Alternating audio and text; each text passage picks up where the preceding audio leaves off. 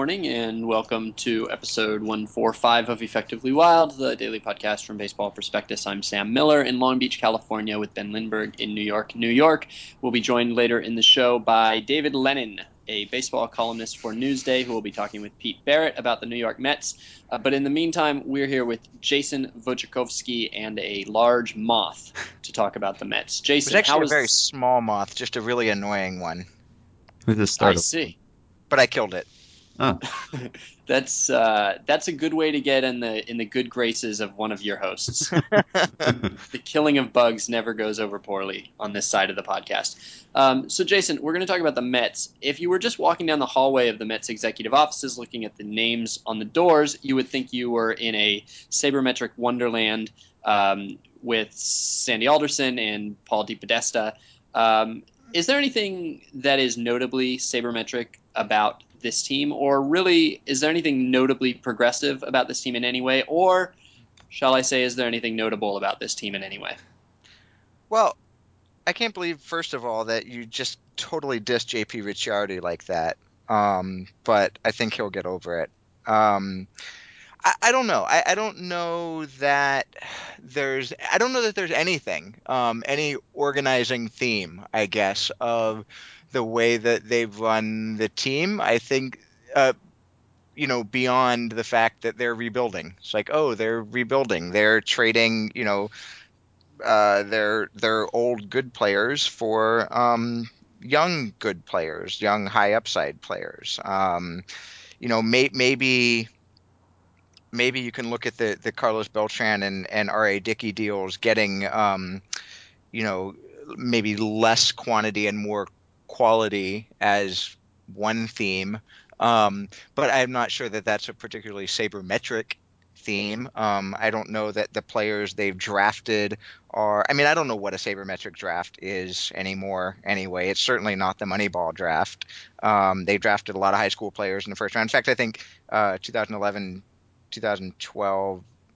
I don't remember 2010, but they definitely drafted some high school players in the first round, including a high school pitcher, um, Michael Fulmer. Um, so I, I, don't know. I, I, don't know that um, in their actions you can identify, oh, you know, stat nerds. Um, certainly, Sandy Alderson talks the right talk, and he tweets the right tweet.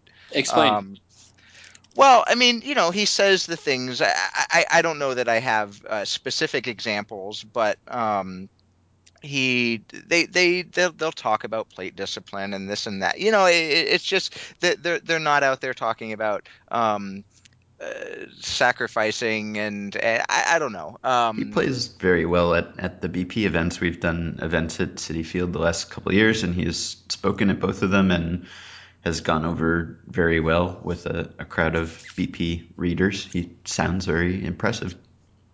Yeah, he he's um it, it, he's not he's not you know revealing massive secrets or anything, but but nobody does. But he's not you know uh, he's not saying the things that that Kevin Towers says, for instance. Although Kevin Towers has had a good reputation in the past, he's not um, you know the the sort of famous um, semi-famous, I guess, or infamous uh, the Jerry Dipoto quote um, after the the first Dan Haren trade, um, you know, about why why Joe Saunders was in the deal. Um, the, the, you know, those kinds of things don't seem to come out of Sandy Alderson's mouth.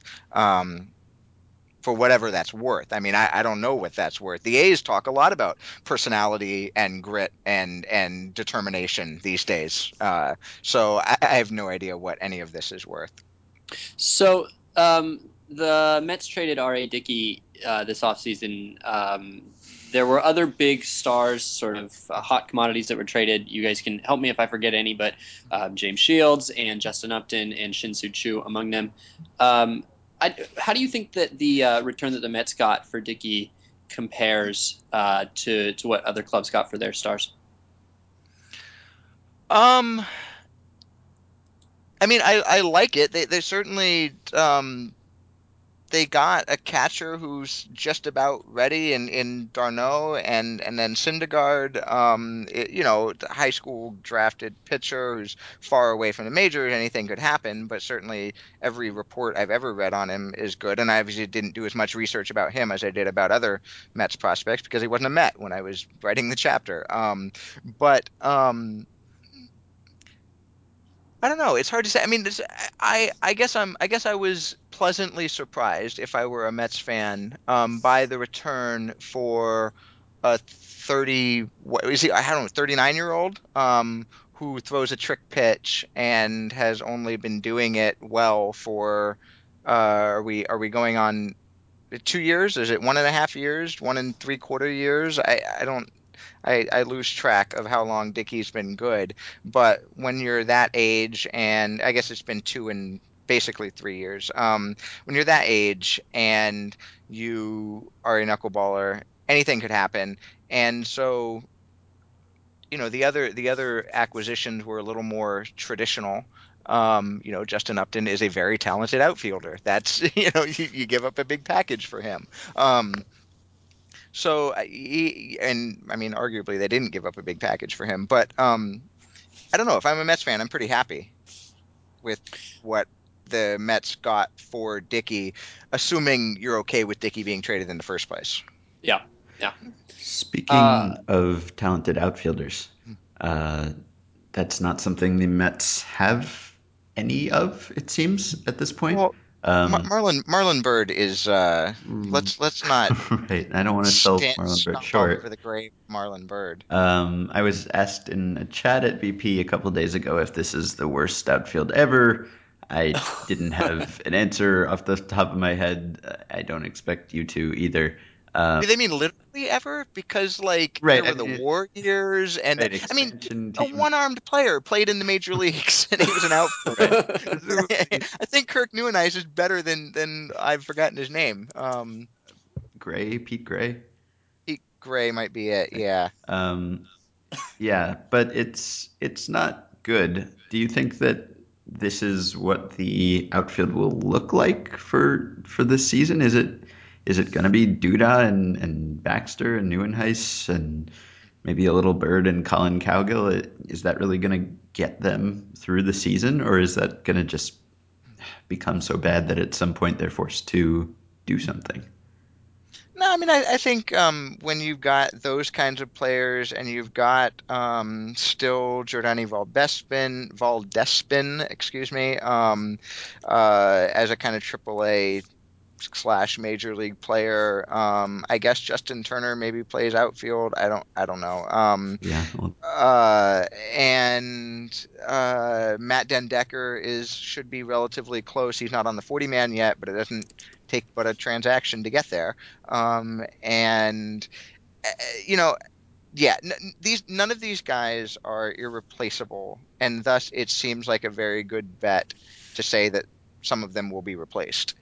Um, you know, if, if, an injury, if, if Ike Davis got hurt, then Duda probably goes to first base, um, and then you're looking at a you know a different outfield. Um, there's also there's also the the sort of uh, platoon issue where all of those guys that you just named could be getting even even if that is the roster, all of them will be getting playing time. Um, one of the things that I noted in in looking at the team um, from last year for the book is that uh, it seemed like Terry Collins really put guys in platoon, sort of got guys the platoon advantage more often than average. Um, so I think he, I think there's a good chance he'll be aggressive with um, Cowgill against lefties, for instance. Um, so just because he's on the bench doesn't mean that he won't get uh, a fairly solid amount of time, particularly since he's also a significantly better defender than Duda.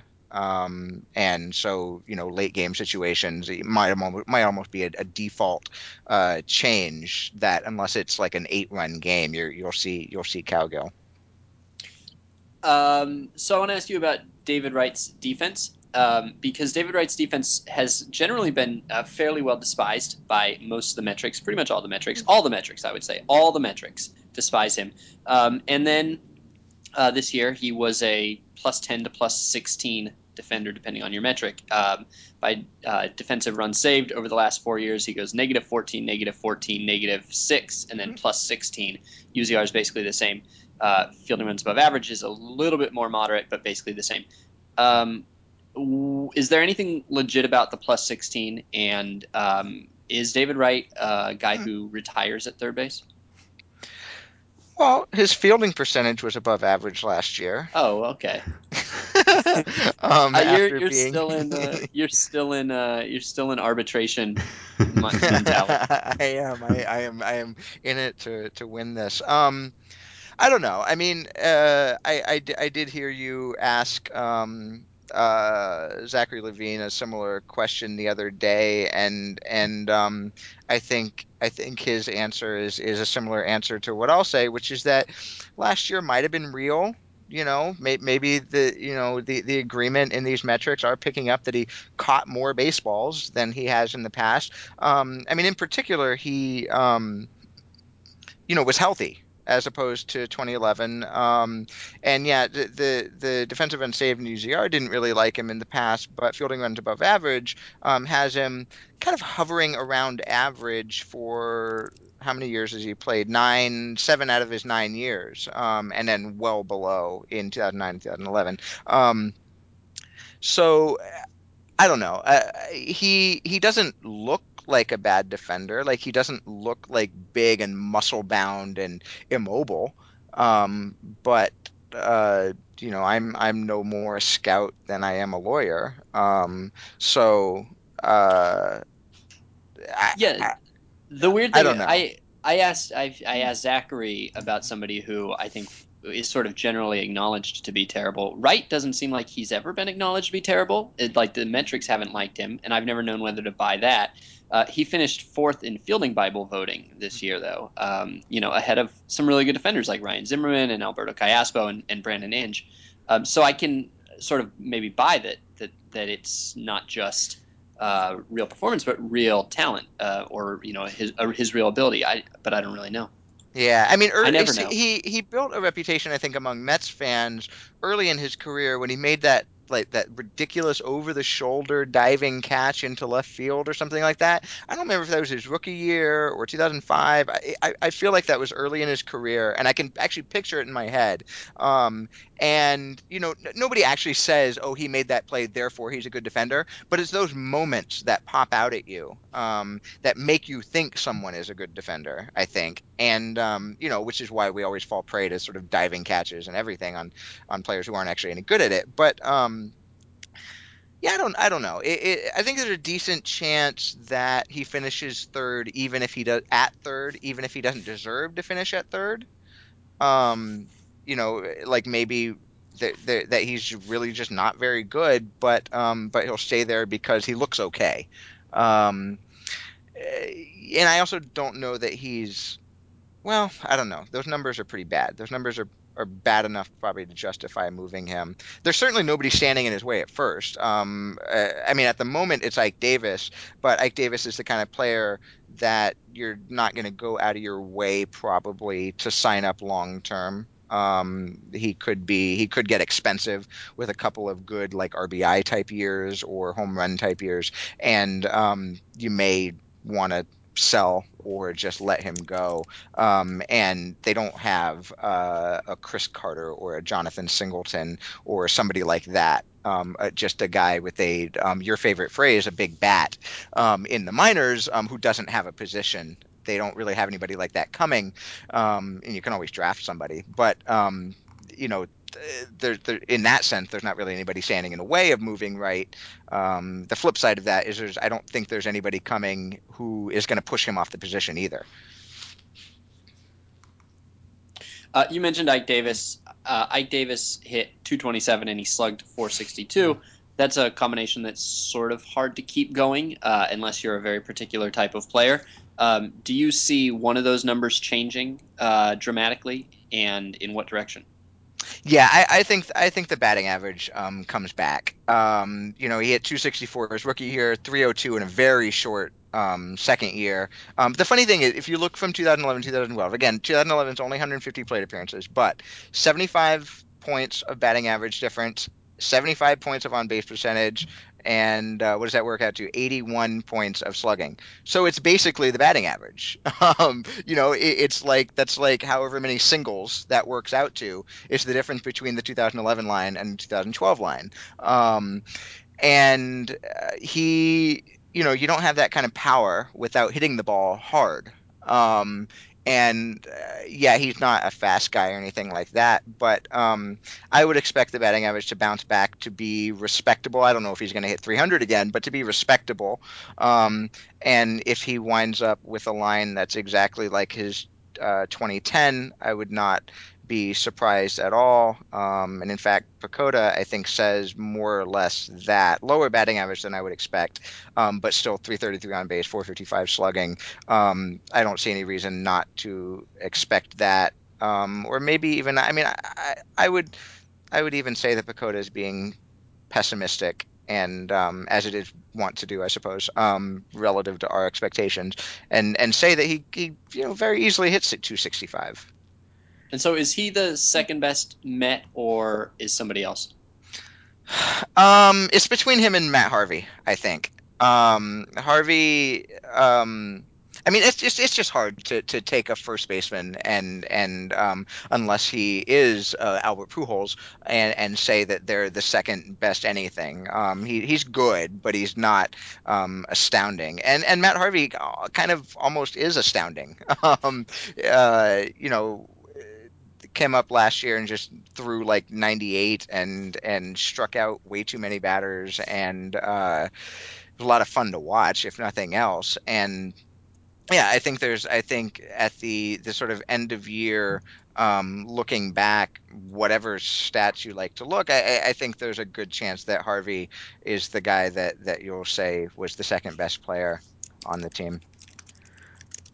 Well should we uh should we ask for a prediction ben uh, I have a notable stat about the Mets. Oh well, great. Keep keep this going. Keep this going as long as you can. the Mets are projected to have the worst fielding runs above average as a team, uh, and it's not even all that close, really. Um, they're projected to be over 20 runs below average and also below average at every single position, uh, which just eyeballing our visual depth charts on the site, I think they're probably the only team that fits that description. Uh, so that's not good about the Mets. But I guess to, to segue into the projection portion, PECOTA is extremely optimistic about the Mets, I think. People were surprised when the team projections came out, and PECOTA had them winning 80 games uh, only a couple games behind the Braves. Do you share that sense of optimism at all? I, I think if they're going to have that bad a defense, that the odds that Shaun Marcum and Johan Santana put up a 3 3 and 3 4 ERA are pretty slim. Um, or that they pitch I, many innings while doing so? Yeah. I mean, well, the, the innings projections on our depth charts are, are not crazy. Mm-hmm. Um, um, and, and, so that 80 wins is with them only throwing 130 and 140, um, or 145 or so. Um, so they, though, you know, PECOTA slash the depth charts are not calling for like 200 innings from these guys of, of you know, well better than average ERA. Um, but yeah, I, I think I think 80 is maybe a little aggressive. Um, I, I I would I don't know. Um, I think they will win between 72 and 84 games. um, what is, what does that average out to? 76, 77? Um, you know that that's that's that's the range that I would expect. I I, I feel like they'll finish um, with a number that doesn't make you go, "Oh, almost 500." You know what I mean? Like I think I think they'll finish, but I also don't think their number is going to start with a six. I think they'll clear seventy, and I don't think it'll be seventy. Um, so it's in that it's in that range uh, where you go. that's not a very good team. Jason, what am I supposed to put down in the spreadsheet? This is ridiculous. Wait, you're doing a spreadsheet? Have you been keeping track? I uh, I have not. Oh. However, I probably no, will. no, no, no I'll probably go back. See, this I- is where. No, I'm not. I, I, I'm not gonna. I'm gonna foil your your dastardly plan um, to keep a spreadsheet of predictions. Mainly because I picked the Nationals to finish last last year, and I am still um, ruining that decision. Uh, so there's no way I'm, I'm picking a solid number on the Mets. I think PECOTA did too. I that Nationals thing doesn't get nearly the the press that the Orioles and the A's got. Like everyone just accepts that, but they I were also supposed to be terrible. I thought PECOTA had them at third. Um, maybe and maybe I'm not thinking of PECOTA. Maybe it was another something something. Yeah, something. I think they were third and like a 500 team. And so a lot of people said, oh, Harper and Strasburg, they'll be first. And I said, Harper and Strasburg, they'll be last. Like, I, I thought Harper wouldn't be an impact player. Strasburg maybe going to work his way back. Um, things like that. Th- those were those were my thought processes, which, which shows you exactly why um, you guys pay me to write about baseball. And talk about it. And, well, I'm, wait, am I being paid for this?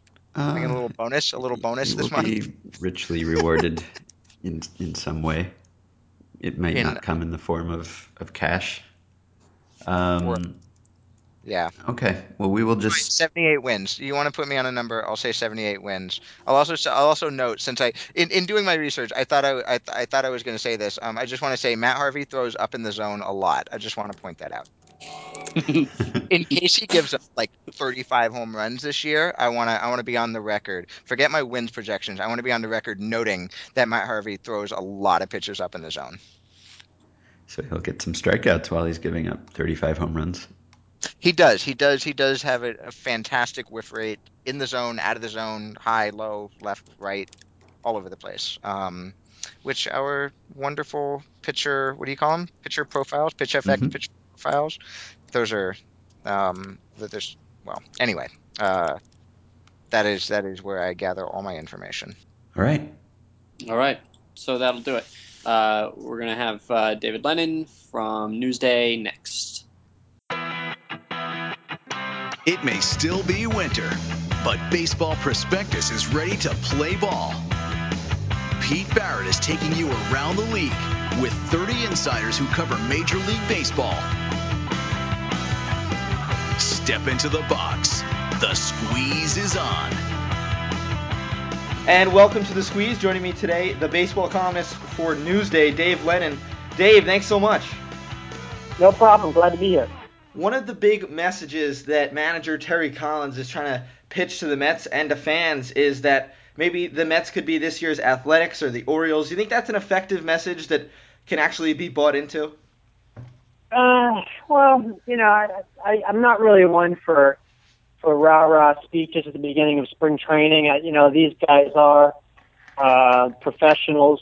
Um, you know, the Mets don't have a lot of, you know, what I would call established, proven veterans on their team by any means. But you know, that's who Terry Collins is.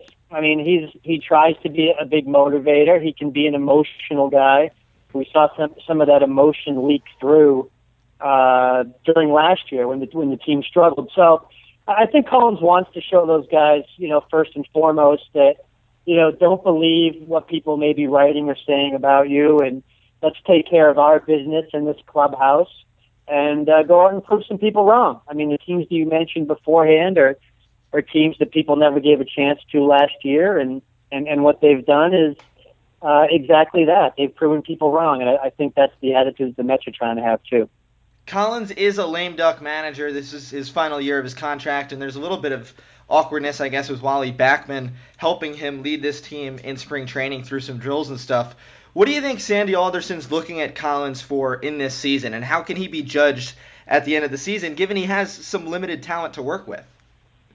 Well, I mean, you mentioned lame duck status for Collins, and you know, obviously that's true. You know, I think a lame duck status often has kind of a a negative connotation to it, or you know, like it, they're kind of being hung out to dry. And you know, in Collins' case, you know, we're not talking about Tony La Russa here, or Joe Torre, uh, or Terry Francona for that matter. You know, Terry, no disrespect to Terry Collins, but you know, he's he's got to prove something here. You know, I, the, Mets have given him true some limited talent, Um, but we have watched this team fade twice over the second half of the season after surprisingly well or good starts, I guess you could say. So, you know, is it too much to ask to think that Terry Collins can turn a team that many are predicting to win maybe mid 70s in games and finish fourth in the division? Uh, maybe it's a stretch. There's only so much a manager can do. But on that same token, I, I think what management wants to do here, um, you know, is see Collins again, see how this team responds to him. And if they think they have a group of players or a team that uh, either may not be responding to Terry at this point, or he has a disappointing year, then I think they're going to have to reevaluate that and and uh, you know consider making a change. And again, that's no slight to Terry Collins. I mean, there are times where teams are in different parts of their transition. When they hired him, they expected him to be part teacher, part motivator. I mean, he was the minor league field coordinator, so they thought he would have familiarity with a lot of the types of players they were going to use. So you know, they want to see if his message and his technique and his ability can continue to fit this team going forward. And I think that's what they're going to be looking at this year. Dave, you know as well as anyone, the last few years the Mets they're in it. It seems like to the All Star break gets fans' hopes up, and then I mean, and they fall apart. Um, is that just sure. a lack of depth that comes through at a certain point of the season? Is that maybe uh, the manager's fault, other leadership for not keeping focus throughout the season? What do you think you can attribute that to? I think you touched on it with, with your first point. You know, it, it certainly speaks to a lack of depth. Um, you know, teams can, you know, like a good sprinter, a team can get off to a fast start uh, and really kind of not have the energy in reserve to make it a much further distance. And in the Mets case, you know, whether it's in injuries in the bullpen or injuries in the rotation, um, you know, that, that's tough to sustain if you don't have the backup people there. Uh, you know, the bullpen right now is a situation where they're trying to test a number of different guys. Frank Francisco is already a big question mark for them. Uh, you know, not just on ability now, but also on his physical status based on his elbow issues. You know, you're going to be going in with Bobby Parnell as closer. So, you know, they they don't really have the depth behind their their starting lineup now either. I mean, they they just don't. Not only do they not have a great front line starting team, you know, they don't really have a lot of uh, bench depth either. So you're right. I mean, I, I think that's what spelled doom for this team. They didn't have people to fill in or come through when other people struggled. Uh, and until they get to a point um, where they where these younger players are able to fill in and, and fill some of these roles, uh, I think you're still going to see a little of that. Fred Wilpon met with the media, uh, basically said the financial woes are over. They're getting through this. Um, if that was truly the case, would they be going into this season with the outfield that they do, or would you have a guy like Michael Bourn wearing uh, orange and blue? Well, it, it, was funny that a few of us had said the timing of that was curious, considering it happened about less than 24 hours after they had lost Michael Bourn uh, to the Indians. So I think if I'm the Mets, I would have waited a week to have that press conference.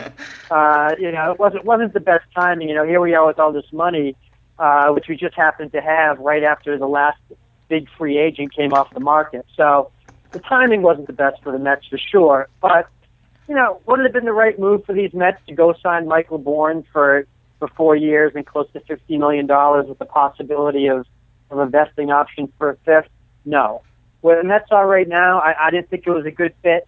I didn't think there was a need to spend that kind of money, um, whether they have it coming out of their pockets now or not. Uh, I think this is still very much a team in transition. Um, I think anybody uh, inside and out, you know, can see that, uh, and I think that's what the front office eventually saw too. Uh, they have plenty more holes. I mean, would Michael Bourn have made them a better team than they are right now? Of course. You know, right now you could argue whether or not they have any people major league major league outfielders. I know it's kind of a tired refrain to this point, but Bourn would have no question made them a better team. Uh, but is it worth that investment? Is it worth being on the hook for that money for the next four years for where they are right now? Uh, I don't think so. So as far as whatever whatever crimes you want to accuse the Mets of, or if you want to um, certainly criticize them for not spending money, this was not in Bourn was not an area I feel was a spot they should have spent it. Yeah, it seems like Sandy Alderson, uh, the product may not have translated onto the field yet, but in terms of the minor league system, it seems like everything's moving up. They got some young, promising prospects back in the R.A. Dickey trade, obviously the Beltran trade.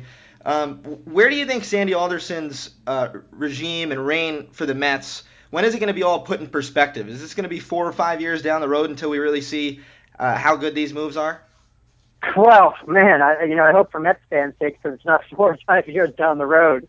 Uh, that that seems like a long way away at this point. Um, I think when when Sandy Alderson came on board, uh, you know, you heard him talk about 2014.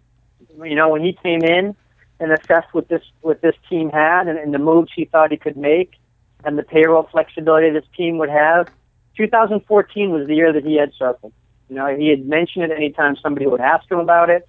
Um, and this was before he even made the trades uh, for Zack Wheeler, and obviously uh, before the R.A. Dickey trade of the past year. So, you know, I, I think he picked 2014 because that's when guys like Bay uh, and Santana would be off the books. Uh, technically, you know, they're still paying Bay now, obviously, but you saw that in, in Santana, you were going to have close to $30 million coming off the books. You saw in Bay, you were going to have another 16 or so coming off. So I, I think that's when he thought he could spend wisely again.